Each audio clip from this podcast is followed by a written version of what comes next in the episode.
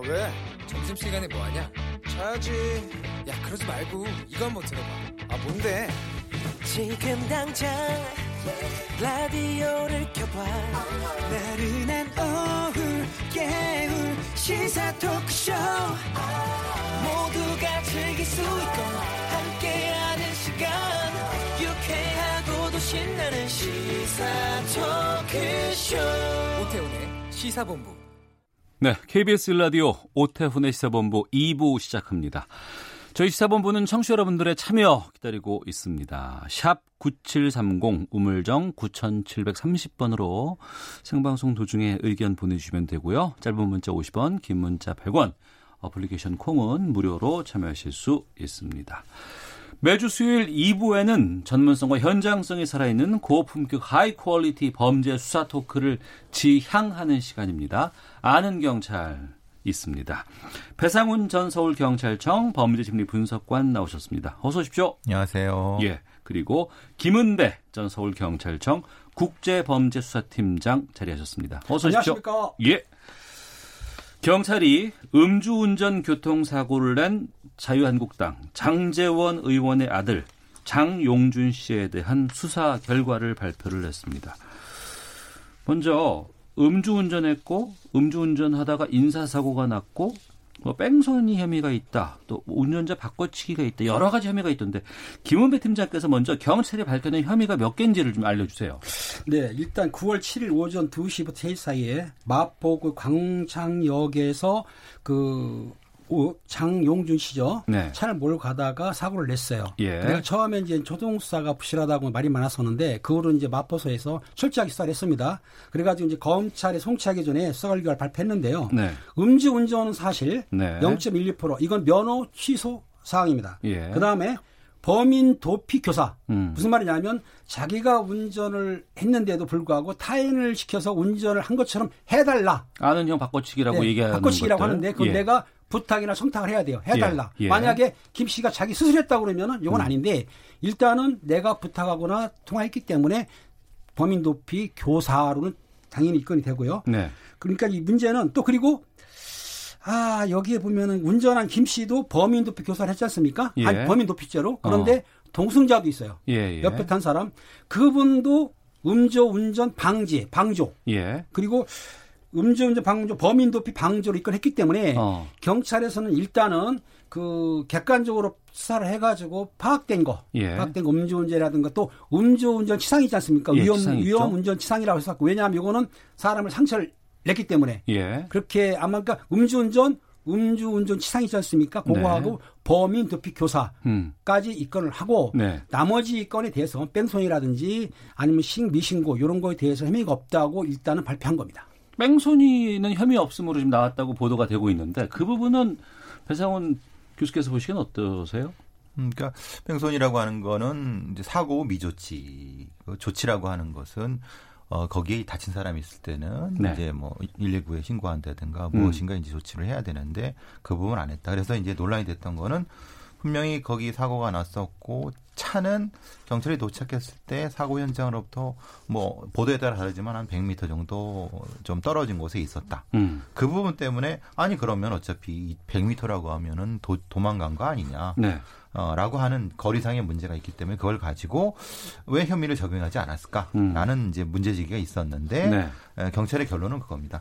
에, 거리는 크게 됐지만은 어쨌든 거기 그 상황, 그러니까 이제 그 경상을 입은 사람한테 어느 정도까지 뭐 일정의 뭐 얘기도 건네고 뭐 이렇게 했기 때문에 그 부분은 아닌 것 같다. 네. 그러면은 그 부분은 아까 말씀 그런 결론을 내린 거고 그 증거 인멸 부분에 대해서는 블랙박스를 빼갔는데 음. 다시 제출을 그 다음 날 했단 말이에요. 음. 그러면 근데 증거 인멸 그 블랙박스의 칩 자체가 변조가 되느냐? 네. 그건 아닌 것 같다. 어. 그러니까 단순히 뭐 이렇게 좀 자기가 좀 당황해서 빼갔는데 예. 라고 보는 것 같고 제가 보는 입장에선 조금 더 좀 의도가 있는 걸 좀 더 파봐야 되는 거 아니냐. 어. 그러니까 뭐 아니 근데 왜 왜 아무런 거 하- 하려고 하지 않았으면 왜 칩을 빼서 음. 나중에 제출했느냐.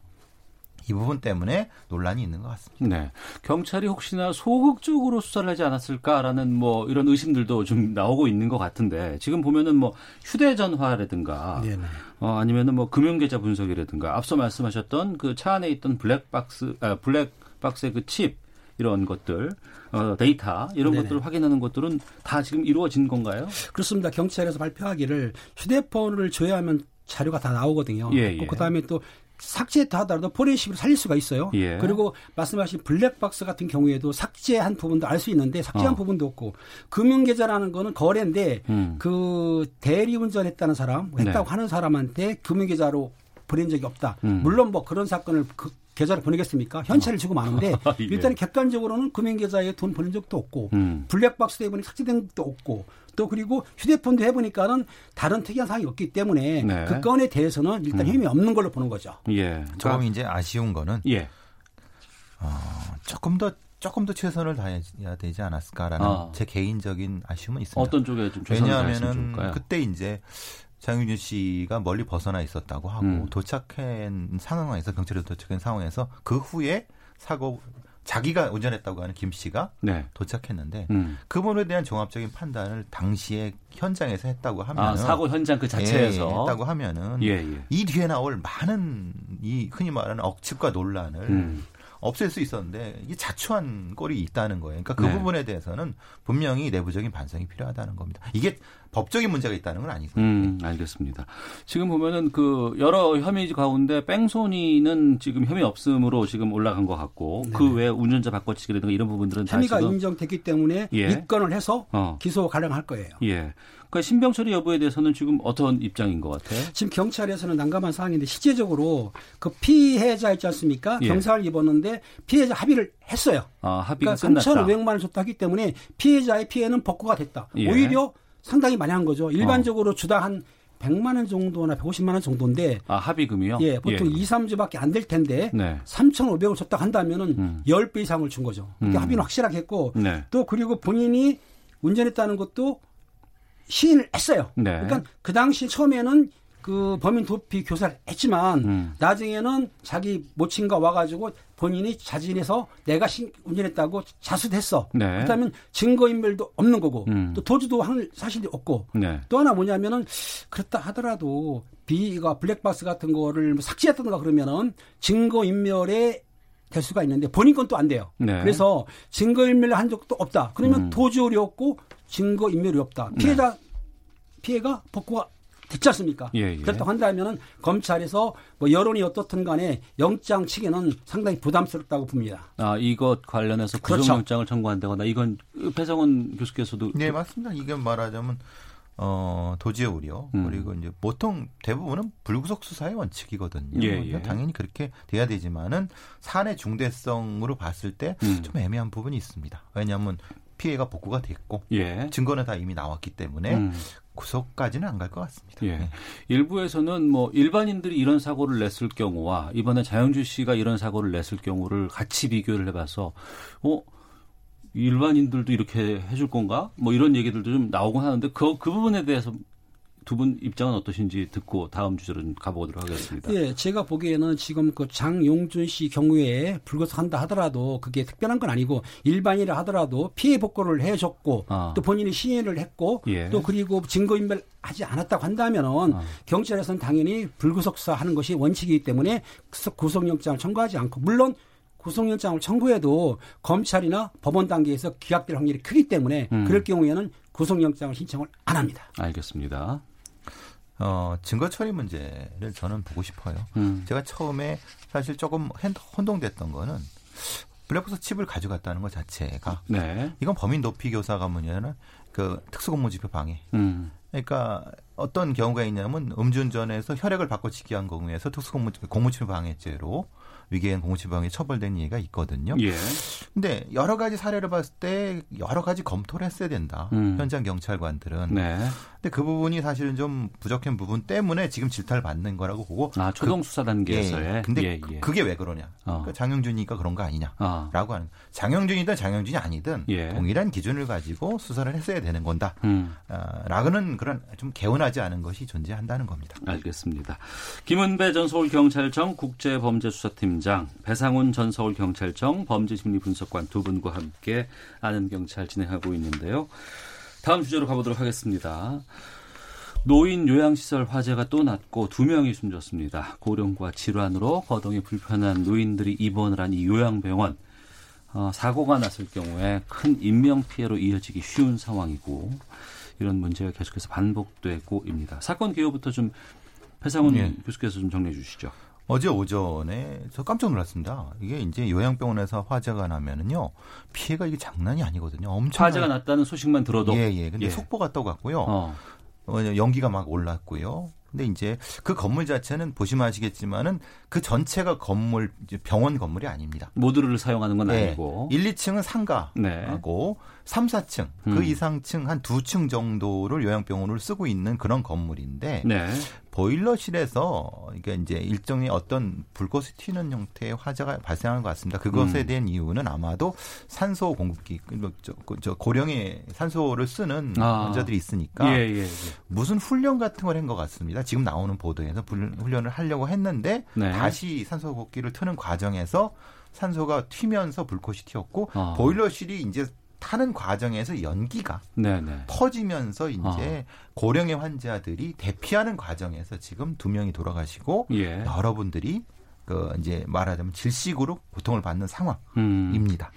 그러니까 불이 건물 전체로 확대되지 않는다고 하더라도 일부 한쪽에서만 화재가 발생을 했을 경우에 연기가 나오니까 또 이 연기 때문에 요양병원에 입원해 계신 그 어르신들의 이런 건강 상황이라든가 어, 움직임이라든가 이런 것들 때문에 더욱더 큰 인명 피해가 우려되는 상황 아니겠어요? 지금 화재 사건은 어느 장소에 발생하더라도 인명 피해도 크고 재산 피해가 큽니다. 그런데 요양병원을 알다시피 나이가 연소하거나 몸이 불편한 분들 그렇기 때문에 행동이 자유롭지가 못해요. 음. 그러니까 불이 나게 되면은 누구의 도움 없이는 화재를 피하기가 쉽지 않은 상태에서 그렇죠. 더군다나 요양병원은 알다시피 이게 촘촘하게 음. 넓지가 않거든요. 요양원이 그러다 보니까는 노인분들이 계신데 그 복도 같은 것도 좁고 그러니까 화재가 발생하게 되면은 많은 사람이 투입해 가지고 안내를 해야 되는데 그런 경우가 안 생기기 때문에 일단은 요양병원 사고가 나게 되면은 많게 인명피해가 나는 거죠. 네. 지금 이 건물 즉 아까 제가 병원 말씀드린 거는 원래 병원으로 지어진 건물이 아닙니다. 아, 보통 이제 제가 사는 일산 같은 경우도 일반 상가 건물의 3, 4, 5층을 그 병원으로 개조를 한 겁니다. 예. 그러니까 말하자면 그렇게 하도록 일종의 이그 행정 편의적인 걸로 한 거죠. 어, 문제는 아주 간단한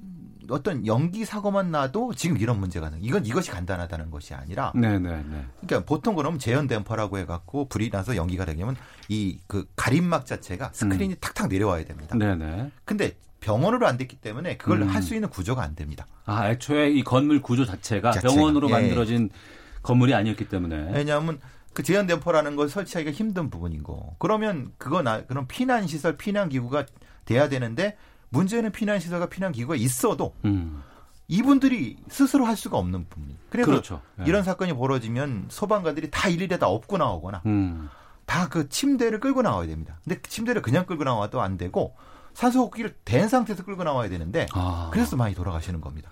과거에 이런 그 인명피해가 상당했던 사례가 꽤 있었잖아요. 그렇습니다. 예전 걸 보게 되면 2014년 발생한 전남 장성 효사랑 요양병원에서는 그 화재가 발생했는데 신고는 빨리 했어요. 30분 내에 해가지고 진화를 했지만은 실제적으로 여기서 피해가 있었는데 28명 중에 21명이 숨졌다는 거예요. 그러니까 아이고. 28명에 21명이면 상당히 많은 숨진 거죠. 예, 그러니까 예. 빨리 진화하고 신고됐지만은 노인분들이라 거동이 불편했기 때문에 피해가 음, 컸고요. 또 네. 2010년들에 일어난 포항 노인 요양병원 화도 마찬가지입니다. 음. 불은 30분 만에 꺼졌지만은 사망자가 10명이나 나왔어요. 네. 그러니까 이제 사망자 대부분은 1층에 있었다고 하는데 건물과 건물 멀지 않았지만은 아까 말했다시피 노인분들은 행동이 자유롭지 못하고 누가 도움이 없이는 거의 힘들거든요. 음. 그런 경우가 있고 최근에도 이제 경남에서 밀양시 세종병원 화재로 39명이 사망하고 151명이 다쳤는데요. 아이고. 화재 신고 30분 만에 하고 화재는 1시간 만에 진압이 됐는데도 불구하고 예, 예. 이 이유는 뭐냐면은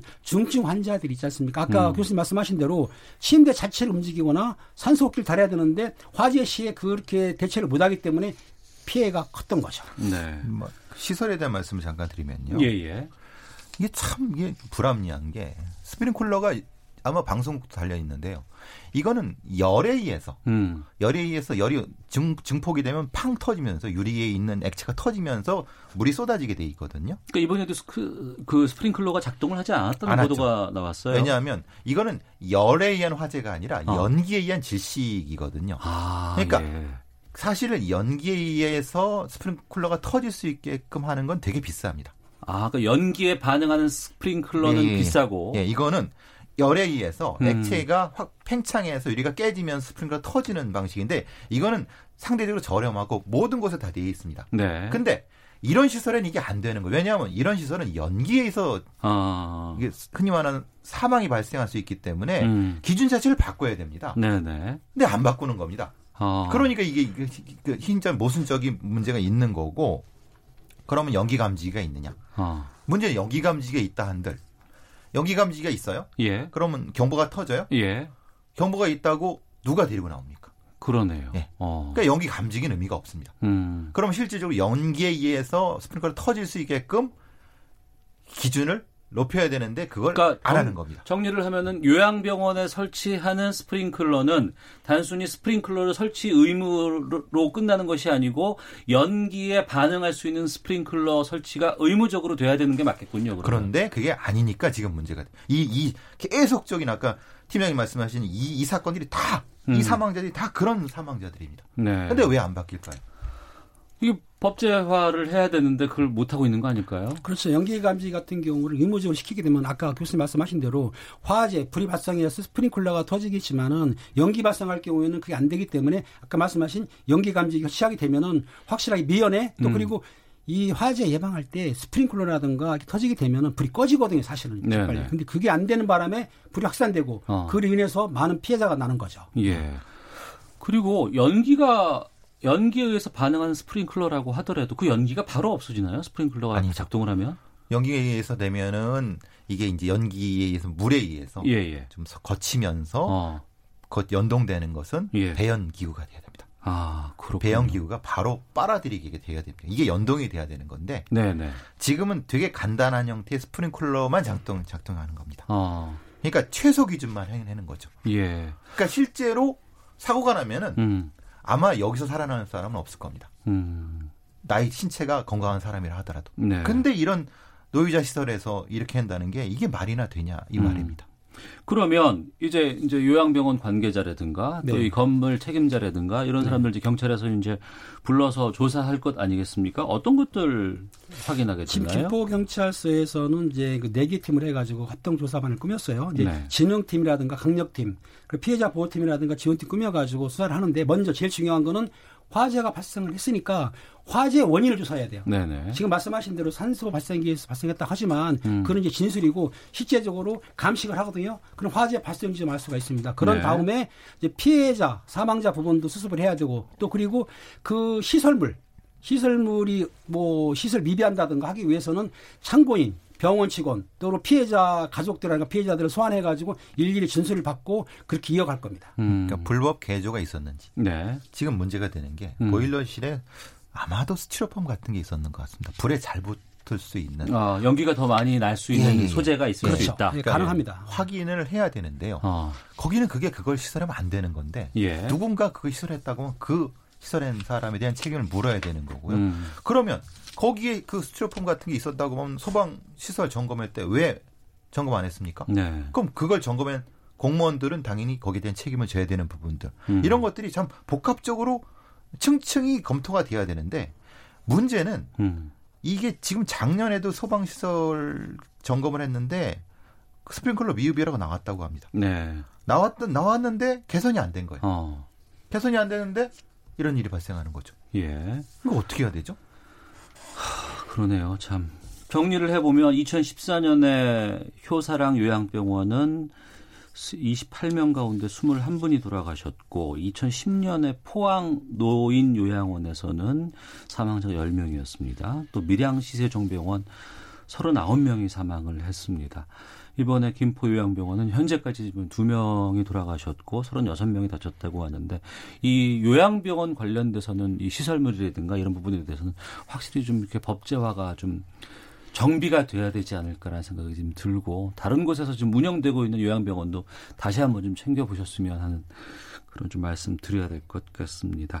아는 경찰 함께하고 있는데요. 잠시 헤드라인 뉴스 듣고 기상청 갔다가 계속해서 말씀 이어가도록 하겠습니다. 한국과 미국이 오늘 서울에서 방위비 분담 특별협정 체결을 위한 1차 회의를 이틀째 이어가고 있습니다. 어제 회의에서는 양측의 입장차가 적지 않았던 것으로 알려졌습니다. 더불어민주당 홍익표 수석 대변인은 조국 법무부 장관 관련 수사 정보의 유출 책임을 물어 검찰 관계자를 피의 사실 공표 혐의로 수사기관 고발하는 것을 당 지도부가 검토하는 것과 관련해 해당 검사를 고발하겠다는 것이지 검찰을 고발하는 게 아니다라고 말했습니다. 자유한국당 나경원 원내대표는 어제 국가정보원이 비핵화 협상 진전을 전제로 북한 김정은 국무위원장이 11월 한국을 답방할 가능성이 있다고 국회에 보고한 것을 두고 국정원이 뜬금없이 김정은 답방설을 흘린다며 정권 유지 수단은 북풍밖에 없나라고 반문했습니다. 한일 두 나라가 수출 규제와 군사보호 협정 등으로 갈등을 겪는 가운데 미국 하원이 한미일 동맹의 중요성을 재확인하는 결의안을 통과시켜 주목받고 있습니다. 성윤모 산업통상자원부 장관은 뉴욕에서 미국의 윌버로스 상무장관과 회담을 하고 일본 수출 규제 조치에 조속한 해결을 지지해달라고 요청했습니다. 지금까지 라디오 정보센터 조진주였습니다. 이어서 기상청의 윤지수 씨입니다. 네, 미세먼지와 날씨 정보입니다. 오늘 전국 대부분 지역 대기 확산이 원활하기 때문에 미세먼지 상황이 보통이거나 좋은 단계를 보이고 있습니다. 서울만 하더라도 1세제곱미터당 14 마이크로그램 초미세먼지 상황을 보이고 있고요. 미세먼지도 30 마이크로그램으로 좋은 단계를 보이고 있습니다. 다만 충청 지방의 경우 평균치로 보면 대부분 보통 단계이지만 일부에서 나쁨 단계까지 수치가 좀 올라가는 곳이 있다는 점 염두에 두시는 것이 좋겠고 한편 충청남도 와 더불어 경기 남부 지역, 전라 남도 지역의 경우 오늘 오존량이 증가하면서 나쁨 단계를 보이는 곳도 있을 것으로 보입니다. 어제보다는 하늘의 구름량이 많아졌습니다. 고기압 가장자리에 들었기 때문이고요. 내일도 전반적으로 가끔 구름 많이 끼는 날씨가 예상되고 오후가 되면 제주도 지방은 차츰 비 내리는 곳이 점차 많아지겠습니다. 일교차 큰 날씨가 계속되고 있습니다. 오늘도 일교차가 크게 벌어지면서 지금 서울 기온 26도를 가리키고 있고 앞으로 조금 더 올라 27도 정도 내다보고 있고요. 대전, 대구 26도, 광주, 부산 25도 등 일교차가 10도 이상 크게 벌어지고 있습니다. 건강 잘 챙기시는 것이 좋겠습니다. 지금 서울 기온은 26도, 습도는 40%입니다. 지금까지 미세먼지와 날씨 정보였습니다. 다음은 이 시각 교통 상황 알아보겠습니다. KBS 교통정보센터의 김민희 씨입니다. 네, 작업 구간 중심으로 여전히 정체 이어지고 있습니다. 경부고속도로 부산 쪽으로는 한남부터 서초 사이와 신갈분기점에서 수원 사이로 정체 남아 있고요. 더 가서 기흥에서 기흥 동탄 사이로는 작업 여파받아 차량들 더디게 지납니다. 반대 서울 방면으로도 오산에서 동탄 분기점 사이로 작업 여파 받으면서 정체 시작됐고요. 더 가서는 수원 부근과 다시 양재부터 반포까지 정체입니다. 서해안 고속도로 서울 방면으로 서서울요금소 부근 5차로에서는 사고가 나면서 부근으로 많이 혼잡합니다. 이후로는 여전히 일찍에서 금천 사이로 정체입니다. 논산 천안고속도로 논산 쪽으로 남논산 용무소 부근 2차로에서도 사고가 났는데요. 뒤로 연문아들목부터 정체입니다. 이전 구간에서도 선운산 일대로 작업 여파받아 더디게 지납니다. 그 밖에 서울시내 동부간선도로 성수분기점 쪽으로 성수분기점 부근 4차로에서도 사고가 났습니다. KBS 교통정보센터였습니다.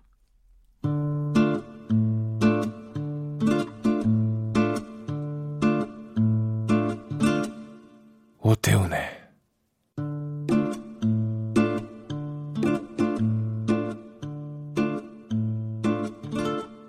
시사본부 네, 배상훈 전 서울경찰청 범죄심리분석관, 김은배 전 서울경찰청 국제범죄수사팀장 두 분과 함께 아는 경찰 다음 주제로 가보도록 하겠습니다.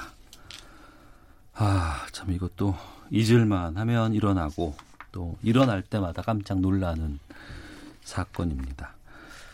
2006년생이 중학생이네요, 지금. 그렇죠. 음, 중학생들의 집단 폭행 사건인데 가해자가 2006년생 중학생이고 피해자는 2007년생 초등학생입니다.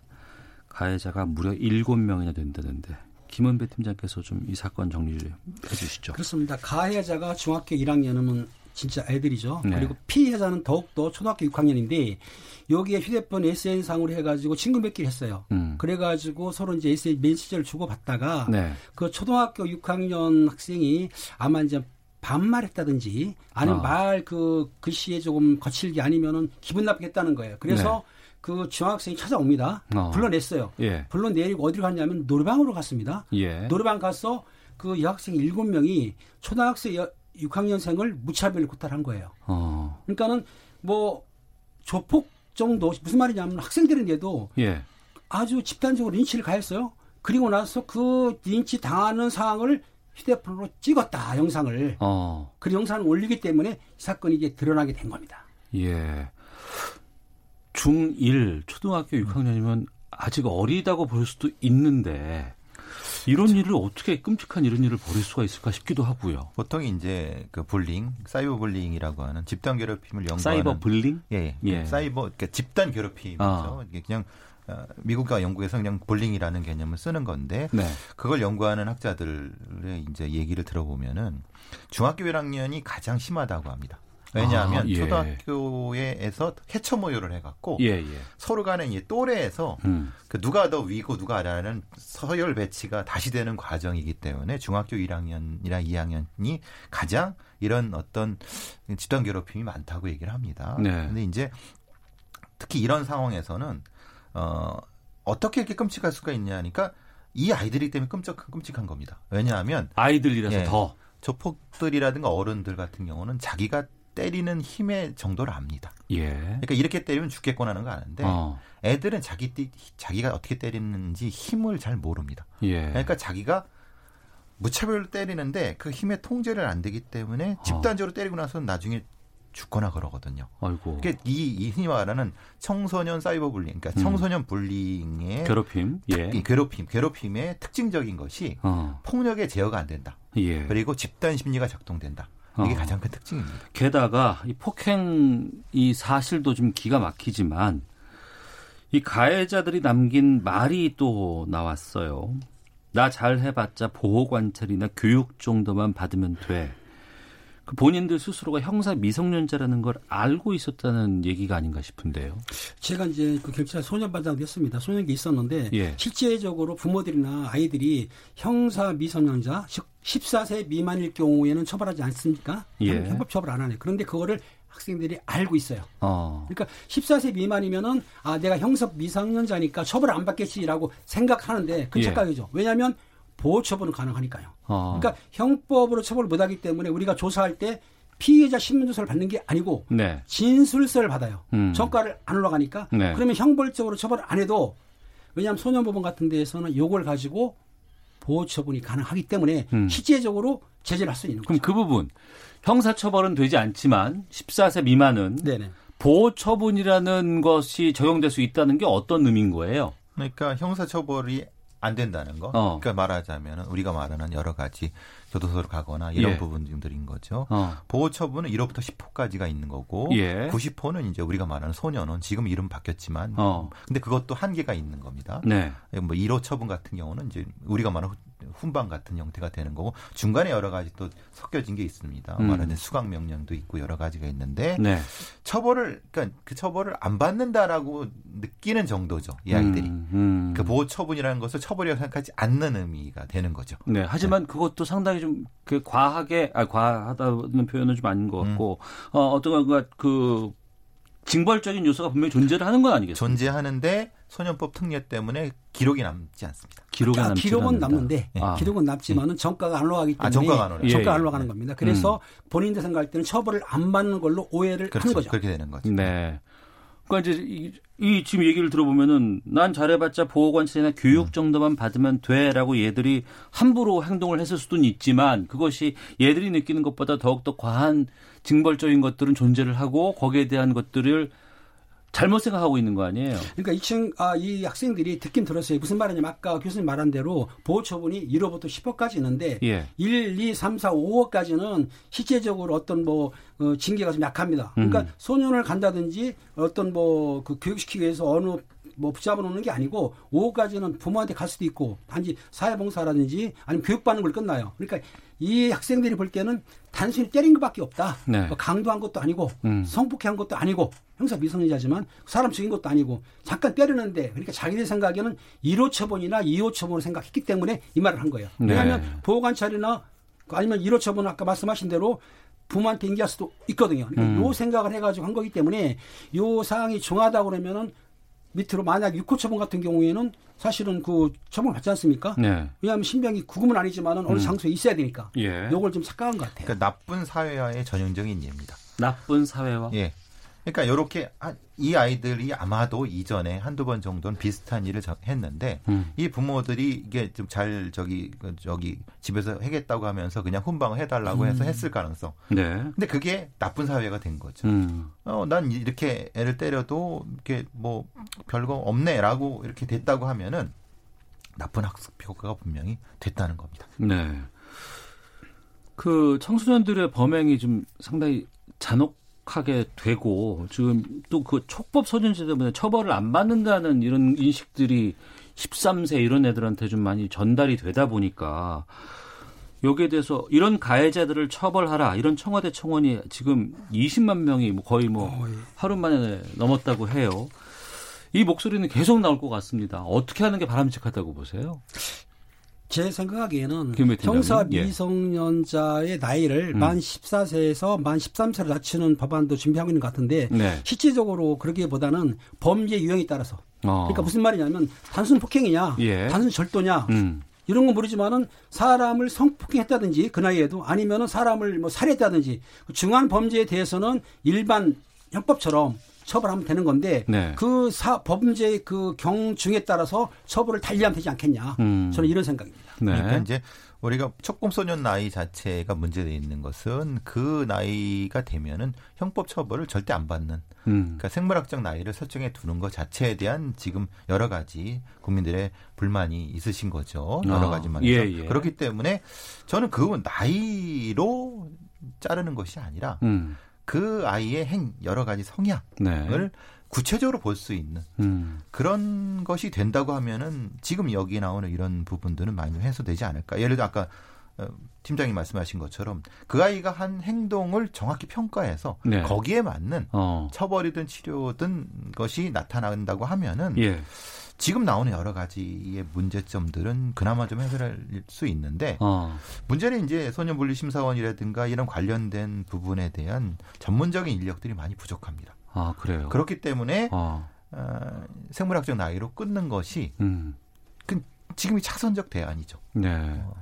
그러니까 두 분께서는 이걸 나이로 뭐 딱 정해버리는 것보다는 여러 가지 사안이라든가 이런 별 이런 걸로 좀 각각의 케이스마다 반영을 하는 게 맞다고는 보는데 이것을 담당할 전문 인력이라든가 이건 좀 많이 부족하다. 그렇죠. 부정한 건 어. 사실이죠. 그리고 제가 보기에는 법원에서 지금 결정으로 좀 처리하고 있는데 네. 아까 말했듯이 형사 미성년자라 하더라도 사실은 감호 처분이 가능하거든요. 그 소년을 보낼 수도 있어요. 네. 제가 중할 때는 그때는 처벌이 지금 없는 게 아니고 음. 있는데 일반 그 시민이라든지 학생들이 생각할 때 형사 미성년자는 무조건 처벌을 안 받는다는 인식이 문제인 거죠. 네. 해외에서는 이런 거 어떻게 지금 풀고 있나요? 뭐 해외도 여러 가지가 이제 많기 때문에 예. 근데 미국 예를 들면은 나이하고 관련 없이 어. 죄 질에 따라서 예. 어, 처벌 관련된 부분. 그러니까 그건 이제 처벌 자체를 나이 생물학적 나이로 하는 게 아니라 음. 전문가들을 법정에 불러놓고 네. 이 아이는 어디로 가는 게 낫습니까? 어. 교도소로 가는 게 낫습니까? 아니면은 말 그대로 청소년 보호시설로 가고 치료를 받는 게 낫습니까? 네. 이렇게 결정을 한다는 겁니다. 네, 네. 근데 우리도 역시 일본은 그렇게 하지만 그것이 전면적으로 시행이 돼야 된다. 음. 그것이 정답일 것 같다. 음. 완전- 완전한 정답은 아니라 하더라도 답이 될 것 같다. 지금처럼 단순하게 나이대로 끊는다고 하면 사실은 그건 대안이 없거든요. 또 고민이 되는 게 지금 이렇게 우리가 그 기사상으로 보는 아이들의 죄질 이런 거 하고 또 이제 가해 정도 이런 걸 보고 있으면 어 얘네 정말 몹쓸 애들이야. 이렇게 생각할 수도 있지만 또 각각의 또 상황들을 보거나 또 여러 가지 생활 환경이라든가 가정 환경들을 보다 보면은 이 친구들을 또 계도하고 좀 이런 부분도 좀 우리가 고민하고 필요해 한 시점이 아닌가 싶기도 하거든요. 그렇습니다. 소년들에 대해서 범죄가 이제 이렇게 나쁘다 하더라도 개개인을 보게 되면 틀수 있거든요. 그러면 음. 소년법은 사실은 이 심리 치료하고 교정이 목적이거든요. 처벌이 네. 목적이 아니거든요. 그렇다고 어. 한다면 시- 단순히 실수할 수도 있어요. 음. 아니면 부안해동 해가지고 어울릴 수도 있고 이런 청소년 특히 미성년자라 이런 단 경우에는 조금 심리 치료도 해주고 교정 쪽으로 나가야지 네. 무조건 처벌은 능사가 아니다 음. 이렇게 보시면 될 것 같습니다. 예. 보통 이런 범죄에서 주동자가 있습니다. 예. 근데 주동자는 실제로 손을 안 댑니다. 어. 그러니까 시키는 거죠. 예, 예, 예. 근데 우리의 형- 우리의 법상으로는 실제로 때린 사람은 처벌을 받지만 예. 뒤에서 조정한 사람은 처벌받기가 어려운 부분입니다. 어. 그 부분에 대한 정확히 이 아이들의 집단적 심리상에서 집단하는 행동 패턴을 정확히 연구하는 것도 필요하다는 겁니다. 예. 그래서 어떤 아이들을 어떻게 할 것인가에 대한 구체적인 대안이 있어야 된다는 거예요. 음. 그 부분이 아직 마련되지 않았다는 것이 사실 아쉽다는 겁니다. 네.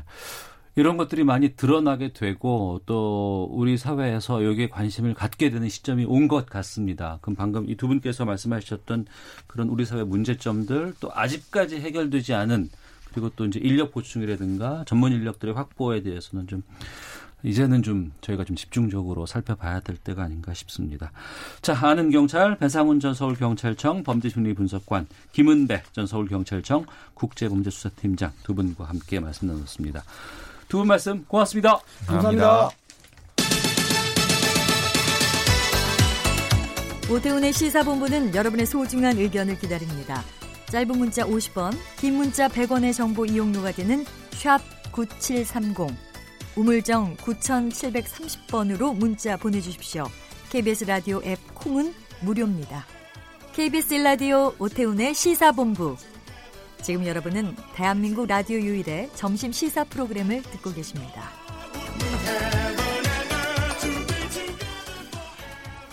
네, 김성환의 뉴스 쏘다 시사평론가 김성환 씨와 함께 말씀 나누겠습니다. 어서 오세요. 네, 안녕하세요. 예. 오늘 저희가 주제로 잡은 것은 정당입니다. 네. 정의당인데. 요즘 정의당이 잇따른 악재 때문에 많이 좀 흔들리고 있다. 이런 얘기가 나옵니다. 어, 몇 가지가 있습니다. 조국 법무부 장관을 이른바 어, 임명 과정에서 데스노트에 올리지 않은데 반발하는 부분들이 좀 있었고 그리고 또 그거와 함께 또 어, 정의당의 주요 인물로 알려져 있는 진중권 도양대 교수가 탈당계를 제출을 했다라는 보도가 나오고 또 노회찬 재단 사무총장을 맡고 있었죠. 조승수 전 국회의원이 음주운전 적발돼서 어, 사퇴하고 총선 불출마 선언하는 일까지 일어났습니다. 최근에 이런 악재들이 잇따라서 지금 나오고 있는 건데 먼저 하나씩 좀 짚어보겠습니다. 진중권 교수 탈당은 하지 않기로 했다면서요? 네, 뭐 일단 없는 일이 됐던 것 같아요. 예, 보니까 예. 왜냐하면 뭐 그 심상정 대표가 어제 SNS에 올렸어요. 음. 어제부터 사실 이게 굉장히 큰 논란이 되기 시작했잖아요. 네. 근데 추석 전에 진중권 교수가 탈당계를 제출했다는 소식을 들었다고 합니다. 네. 그러니까 조금 시기가 된 거죠. 음. 근데 그때 이제 통화를 했고요. 예. 어려운 시기이니까 음. 함께 헤쳐나가자고 얘기를 하면서 탈당 처리는 하지 않겠다 이렇게 양해를 구했다고 합니다. 네. 그걸로 사실은 끝난 건데 어. 그 얘기가 어떻게 뒤늦게 알려지면서 예. 탈당계를 제출했고 뭐 탈당할 것처럼 이렇게 알려졌다고 하는 거 죠. 어. 그리고 이제 그 데스노트에 올리지 않은 이후에 조국 장관은 예. 이름을 올리지 않은 이후에 당원들의 탈당이 줄을 잇고 있다 이런 관측이 나왔었거든요. 네네네. 예, 그 부분에 대해서도 신 대표가 입장을 밝혔는데요. 이게 또 음. 전혀 사실이 아니라고 합니다. 음. 9월 1일부터 입당자가 탈당자의 약 2.8배라는 사실까지 끝자리 숫자까지 공개하면서 네. 어, 그건 사실과 다르다 이렇게 얘기를 했습니다. 그 일부 보도에서 보니까 그 진중권 교수가 탈당을 결심하게 된 동기가 조국 장관과 관련돼 있다 뭐 이런 음, 얘기도 네. 있고 그것도 아니다라는 얘기도 있고 좀 확인이 되나요 지금? 음, 근데 진 교수가 어제 언론과 인터뷰를 했어요. 예. 그런데 이것저것 세상이 다 싫어서 탈당계를 냈다 이렇게 표현했습니다. 어. 그러니까 명확하게 조국 장관 임명과 관련해서 장관 부적격자 명자라고 명단이라고 하는 예. 데스노트에 이른바 올리지 않았다고 해서 탈당을 한 것은 아니다. 어. 뭐 그것만이 이유는 아니다 이런 식으로 얘기를 한 것 같아요. 예. 근데 이 세상이 참 싫다 이런 의미가 도대체 뭐냐 어. 우리가 좀 추측을 해보면 아, 조국 장관 부인인 정경심 교수가 지금 소속돼 있는 대학이 동양대잖아요. 같은 학교잖아요. 예, 같은 수- 학교예요. 예, 예, 예. 그러니까 같은 학교 교수와 관련돼 있는 문제이기도 하다는 거죠. 어. 그리고 조국 장관도 같은 학번이기도 해요, 서울대. 음. 그리고 잘 아는 사이이기도 하고요. 네네. 이런 양쪽의 문제가 다 같이 걸려 있는 상황에서 음. 본인이 어떤 입장을 취하느냐 이게 굉장히 아마 어려웠을 것으로 보이고요. 네. 그렇다 하더라도 자신의 정치적 신념이나 이런 것들하고 여러 가지 면에서 좀 배치되는 측면이 있었을 것 같다. 음. 그것을 이것저것 세상이 다 싫다. 뭐 이런 식으로 표현한 것 아닐까 하는 추측이 나오고 있습니다. 네. 또 최근에 이제 진 교수가 입장을 명확하게 밝히지 않는 걸 두고 음. 이른바 이제 진보 진영에서 약간 좀 불편한 반응이 나왔었거든요. 불편한 반응? 예, 공정 작가가 어제 어젠가 그제 막 SNS를 통해서 굉장히 원색적으로 요즘 글 많이 쓰시대요? 네. 예. 그러니까 조국 장관과 관련해서 적극적으로 옹호하는 글도 썼고 음. 검찰 개혁에 대해서 적극적으로 추진해야 된다는 뭐 글도 많이 썼지만 진 교수에 대해서도 그 동안에 뭐 마치 친구처럼 그렇게 얘기하더니 왜 조국 장관과 관련해서 아무 말 하지 않느냐 네. 뭐 이렇게 비판하기도 했었습니다. 음. 아마 이런 복잡한 사정들이 세상이 싫다 이런 의미로 받아들여졌을 거, 그 바깥으로 표출됐을 것 같고 그 안에는 뭐 조국 장관 문제도 아마 포함이 됐을 것으로 보입니다. 네. 한 인사의 정당 탈당이 이렇게까지 이슈가 될까라고 생각할 수도 있지만 한편으로 보면은 노회찬, 유시민, 진중권 이렇게 노유진 정치 카페라고 해서 음, 네, 많이 맞아요. 활동을 하셨던 핵심 인사는 맞고 네. 심상정 대표도 관계가 진중권 교수가 상당하잖아요. 예, 각별한 사이라고 볼 수 있습니다. 어. 진 교수는 평당원 신분입니다. 네. 뭐 당직을 맡은 적도 없어요. 음. 그렇지만 진보 정당의 역사와 함께한 정치적 동지에 가깝다 이렇게 평가를 할 수 있는데요. 네. 그러니까 진 교수가 독일에서 박사 과정을 다 밟지 않고 박사학위를 받지 않고 그 IMF 때 음. 외환위기 때니까 97년도에 귀국을 했거든요. 네. 이때부터 평론가로 이름을 알리기 시작했어요. 음. 근데 그 바로 직후라고 할 수 있는 2000년에 네. 민주노동당이 창당을 합니다. 아, 예, 예, 기억납니다. 예, 그때 예. 입당을 했어요. 어. 그러니까 당이 노선 갈등을 그 다음에 겪었잖아요. 예. 뭐 진보 신당, 뭐 통합 진보당, 음. 그리고 정의당 이렇게 오는 과정에서 지금도 이제 분열이 돼 있는 상황인데요. 탈당과 입당을 반복하긴 했지만 심상정, 노회찬 의원과 사실상 같이 움직였어요. 진중권 교수가. 네. 예. 그래서 6년 전에 정의당이 창당한 직후였는데요. 그때 또 다시 입당을 했거든요. 네. 그 다음에 탈당한 적이 없어요. 음. 그러니까 정의당 당원이라는 사실을 방송에서 공공연, 공공연하게 밝힐 정도로 애정을 많이 표시했고요. 예.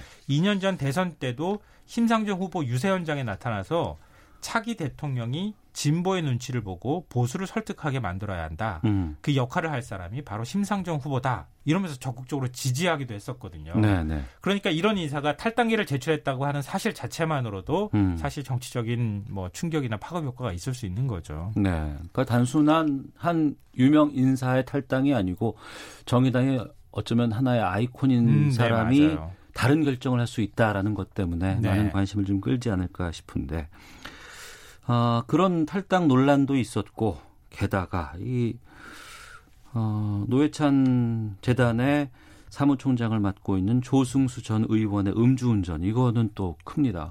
이 정의당 입장에서 정말 뼈아픈 사건인데요. 네. 아마 조승수 의원을 기억하시는 분들이 꽤 많으실 거예요.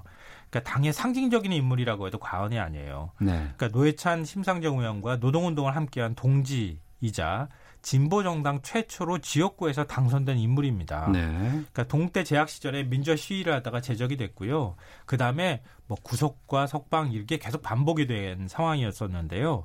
울산에서 노동운동을 했어요. 음. 근데 국가보안법 위반 혐의로 구속이 됐고 그 다음에 출소 이후에 울산에서 또 사회과학 서점을 운영했습니다. 네. 그러니까 이후에도 구속하고 수배 생활을 계속했는데요. 1990년대 초반 민중당이라고 하는 음, 정당 예, 예. 일종의 이제 지금 같은 정당의 모습은 아니었지만 음. 그 민중당에서 활동을 하기 시작했습니다. 그래서 울산 북구에서 최연소 시의원도 지냈고요. 네. 어, 북구청장에도 당선이 됐어요. 어. 이것도 전국 지자체장 중에서 최연소 당선 기록입니다. 예. 그러니까 민주노동당 시절인 2004년 17대 총선에서 울산, 울산 북구에 출마해서 당선을 했어요. 음. 그때 어, 민주노동당이 처음으로 원내에 진출했는데 두 명의 지역구 의원 중에 한 명이었어요. 네. 그러니까 굉장히 비중이 높은 인물이라고 볼 수 있죠. 음. 그래서 2010년 진보신당 당대표까지 맡았고 정의당을 창, 당한 주역이기도 합니다. 네. 그 이후에 18대 국회의원까지 지내고 울산시장에 출마했다가 이제 낙선한 상황이 됐는데요. 이후에 노회찬 재단 사무총장을 맡으면서 내년 총선을 준비했는데 음. 딱이 무렵이죠. 그러니까 사흘 전에 면허 취소 수준의 술을 마신 상태로 운전을 하다가 택시와 추돌 사고를 냈고요. 예. 경찰에 입건이 됐습니다. 그래서 음. 공개 사과하고 총선 불출마 선언을 한 상황입니다. 네. 저희 시사본부에서도 노회찬 재단 출범 준비라든가 또 출범한 이후의 상황에 대해서 아, 조승수 전 의원과 인터뷰도 한 음. 기억이 나거든요. 그런데 이런 일이 지금 벌어진 상황인데 지지율에도 상당히 많은 그 정당 지지율에서 나름대로 확고한 이- 어느 정도의 수치를 계속 유지해 왔던 정의당인데 네. 이런 악재들이 좀 영향을 좀 주지 않을까 싶거든요. 음, 아무래도 그럴 수밖에 없다라고 볼 수 있는데요. 예. 흔히들 이제 여론조사를 두고 이런 말을 합니다. 캄캄한 방에서 검은색 고양이를 찾는 것과 같다. 음. 그러니까 그만큼 여론의 흐름을 짚어내고 분석하는 게 어렵다 이런 얘기인데요. 네. 뭐 전체적으로 본다면 우리가 이제 뭐 드러난 수치상으로만 본다면 조국 정국이 영향을 미친 것은 맞는 것 같습니다. 그러니까 정의당은 말 그대로 공정과 정의의 가치를 대변해온 정당이잖아요. 뭐 소수자를 많이 대변하고 예. 됐고요. 특히 정의당 당원들은 그 어느 정당 당원보다 정치의식이 높다고 볼 수 있습니다. 음. 그러니까 조국 장관 딸 입시 문제로 계급과 세습이란 화두가 등장했잖아요. 네, 네. 이런 부분에 좀 민감하게 반응하는 거는 어쩌면 당연한 현상이다 이렇게 볼 수 있습니다. 정의당의 특징상 예, 예. 예. 그러니까 준연동형 비례대표제 도입을 앞두고 당, 당 지도부가 보인 태도에 실망감을 느낀 당원이나 지지자들이 아마 적지 않았긴 했을 것이다. 어. 그러니까 그게 어, 지지도로 영향을 미쳤다 이렇게 분석할 수가 있고요. 음. 그러니까 실제로 심장동 대표가 조국 장관을 데스노트에 올리지 않은 것에 대해서 송구하다 이러면서 사과까지 했어요. 네. 그리고 의원 고위공직자 자녀 입시 비리를 전수조사하자 이런 음. 제안까지 했는데 그 배경에는 바로 이런 부분이 영향을 미쳤을 것이다 이렇게 음. 볼 수가 있습니다. 그러니까 그 심 대표의 조국 장관을 데스노트에 올리지 않은 것에 대해서 송구하다. 이 부분이 양면의 측면도 분명히 존재를 하거든요. 그러니까 왜 이런 것에 대해서 침묵하고 있느냐, 그냥 무마시키려고 하느냐라는 반대가 있는가 하면 또 한편으로는 왜 여기에만 집중을 하려고 하느냐, 사회 전체에 대한 문제점들을 더 니들이 챙겨야 되지 않겠느냐라는 얘기들도 나올 수 있는 부분이라서요. 그러니까 이게 일종의 이제 스윙 보트라고 하는 개념인데요. 그러니까 보통 선거를 하게 되면은 지역구는 민 주당 후보를 찍지만 음, 어, 정당 투표할 때는 정의당을 찍는 음. 그러니까 양쪽에 교차 투표를 하는 그런 지지자들이 꽤 많이 있거든요. 정의당에는. 예, 예. 그래서 정의당 지지율이 높을 때에는 상대적으로 진보 전체의 지지율이 높을 때입니다. 어. 그러니까 예를 들어 문재인 대통령 지지율이 높게 나올 때, 민주당 지지율이 높게 나올 때는 아 나는 원래 정의당 지향하고 맞는 사람이야라고 생각하는 민주당 지지자들이 정의당을 지지하는 이런 현상들이 나타나요. 음. 그래서 그럴 때 보면 정의당이 어, 여, 그 지지율이 굉장히 높게 올라가거든요. 네. 근데 이런 상황에서 지금 검찰 개혁이냐 아니면 조국이냐 둘 중에 어. 하나를 선택하라 이런 상황에 놓이게 되면 고민한다는 거죠 지지자들이. 예. 근데 정의당이 보인 태도는 약간 애매했다는 거죠. 어. 차라리 정의당이 검찰 개혁에 우리는 나서야 한다 이렇게 나갔었으면 더 적극적으로 나갔더라면 그런 지지자들이 어느 정도 정의당에 머물렀을 텐데 그 지지자들이 지금 불안감을 느끼니까 민주당으로 결집되는 현상들이 나타나고 있다 이렇게도 음. 볼수 있습니다. 네. 정의당의 또 하나의 아이콘 하면은 뭐 노회찬 의원이 있습니다. 지난해 이제 그 특검 과정에서 드루킹 관련단 이 상황에서 아 그래서 많은 분들이 또 지금 이 시점에 노회찬 의원이 살아있으면 어땠을까 뭐 이런 얘기들 많이 한다면서요. 그러니까 6,411번 버스로 상징 새벽. 되잖아요. 예, 네. 예.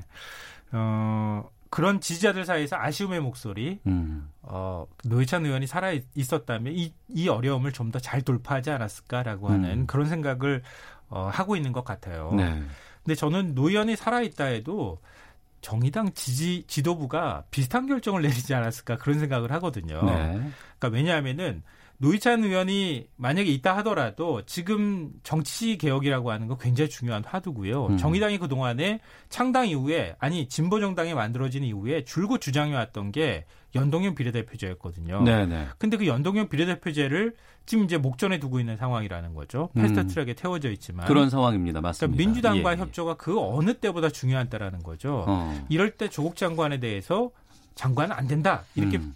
노회찬 의원이 살아있다 해도 말하기는 좀 쉽지 않았을 것 같다 이런 건데요. 예. 다만 이런 점은 있어요. 어. 정의당이 자신의 입장을 최근에 잘 알리지 못했다고 하는 측면이 있어요. 알리지 못했다. 네. 그리고 알리는 과정에서 노회찬이라고 하는 정치인이 있었다라면 훨씬 명징하게 알릴 수 있었다는 거죠. 네. 그러니까 왜냐하면은 노회찬 의원은 떡값 공- 검사 공개하는 바람에 의원직까지 잃었던 경험이 있잖아요. 예, 예, 예. 엑스파일도 그렇고. 네. 예, 예. 그러니까 비록 데스노트에 조국 장관을 올리지 않았다 하더라도 노회찬 의원이 나서서 음. 검찰 개혁이 이래서 필요합니다 이렇게 얘기했더라면 노회찬 의원의 말 정의당의 입장이 훨씬 더더 설득력 있게 들렸을 것이다. 네.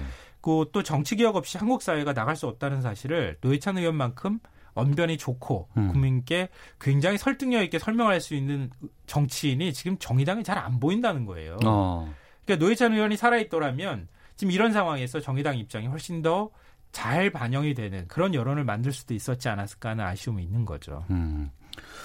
정치에서 뭐 뭐 뭐 했다면 이게 좀 그 전제니까 사실 예, 하기가 네. 좀 엄- 어려운 상황입니다만 뭐 연결되는 이야기로 좀 가보죠. 이 지금 위기라고는 하는데 이 위기를 좀 극복하고 또 게다가 지금 연동형 비례대표제가 지금 그 제도 하에서 지금 올려져 있는 음, 상황에서 내년 4월 총선을 앞두고 있고 어 뭐 정의당의 입장에서 의미 있는 성과를 만약에 거두려고 한다 그러면은 어떤 것들이 돼야 된다고 보세요? 어, 제가 볼 때 정의당은 지금 굉장히 큰 전환점에 놓여 있다 이렇게 생각하는데요. 음. 일단 구- 그 당원이나 지지층의 구조적인 측면이 있습니다. 이게 가장 큰 문제인데요. 정의당의 주축 세력은 크게 두 가지로 분류할 수 있거든요. 민주노총을 중심으로 하는 노동조직하고 386 세력과 386의 영향을 받은 3, 40대가 주 지지층이에요. 네. 근데 정의당은 민주노총과 문재인 정부의 어떤 노동 문제를 두고 있었던 갈등에 음. 적극적인 역할, 제대로 된 역할을 하지 잘 못한 측면이 있습니다. 네. 그리고 민주노총의 경우에도 지금 비정규직을 제대로 껴안지 못하고 있는 상황이기도 하잖아요. 어. 그런 부분에 대해서 비판을 계속 받고 있기도 하고요. 음. 그러니까 민주노총도 바뀌어야 하지만 정의당도 바뀌어야 할 필요가 있다. 네. 이런 구조적인 측면이 있고요. 또 하나는 이제 386과 관련돼 있는 문제인데요. 정의당이 자꾸 늙어가고 있다. 늙은 정당이라는 이미지가 젊은 층한테는 만들어지고 있다는 거예요. 386이 586이 됐어요. 어, 그렇죠. 예, 586이 예. 되기도 했고요. 지금 예. 5, 60대가 됐어요, 나이가. 어, 예. 근데 지금 우리 사회 정치 지형을 보면은 386과 386의 정서를 같이 공유하고 있는 지금의 3, 40대 정도. 어. 그러니까 30대 후반에서 40대 정도. 그 세력이 지금 문재인 정부 지지층이 주 지지층이기도 하고 정의당 음. 주 지지층이기도 하다는 거예요. 네. 근데 정치는 386이 주도하고 있어요. 음. 그러니까 그 3, 40대는 정계 진출도 제대로 못 하고 있고 네. 시민 어, 운동에서도 제대로 된 역할을 못 하고 있다는 거죠. 음. 그러니까 386 그늘에 숨겨져 있는 거나 마찬가지예요. 근데 지금 상황에서 386이 빠지면 거기에 어, 그 다음 세대가 뭔가 자리를 채우면서 세대 교체가 이루어져야 될 때가 됐는데 네. 정의당은 그걸 잘 못하고 있는 거죠. 어. 그러니까 정의당이 그 다른 어떤 정당보다도 적극적으로 그런 면모들을 보이고 음. 과거의 무상급식 문제나 이런 것처럼 새로운 이슈를 적극적으로 제기를 해야 하는데 최근에 몇 년 모습들을 보면 정의당 그런 모습들이 잘 안 보인다는 거죠. 네. 그런 정당의 한계점이 있다. 음. 그러니까 그런 점을 어떤 방식으로든 차기 총선에서 극복해야 정의당이 다시 지지율이 올라가고 당선자를 배출하지 않을까 싶습니다. 네. 큰 위기를 맞고 있는 위기의 적이당 짚어봤습니다. 김성환의 뉴스소다 시사평론가 김성환 씨와 함께했습니다. 오늘 말씀 고맙습니다. 네, 고맙습니다. 예, 오태훈의 시사본부 마치겠습니다. 내일 12시 20분에 다시 인사드리겠습니다. 안녕히 계십시오.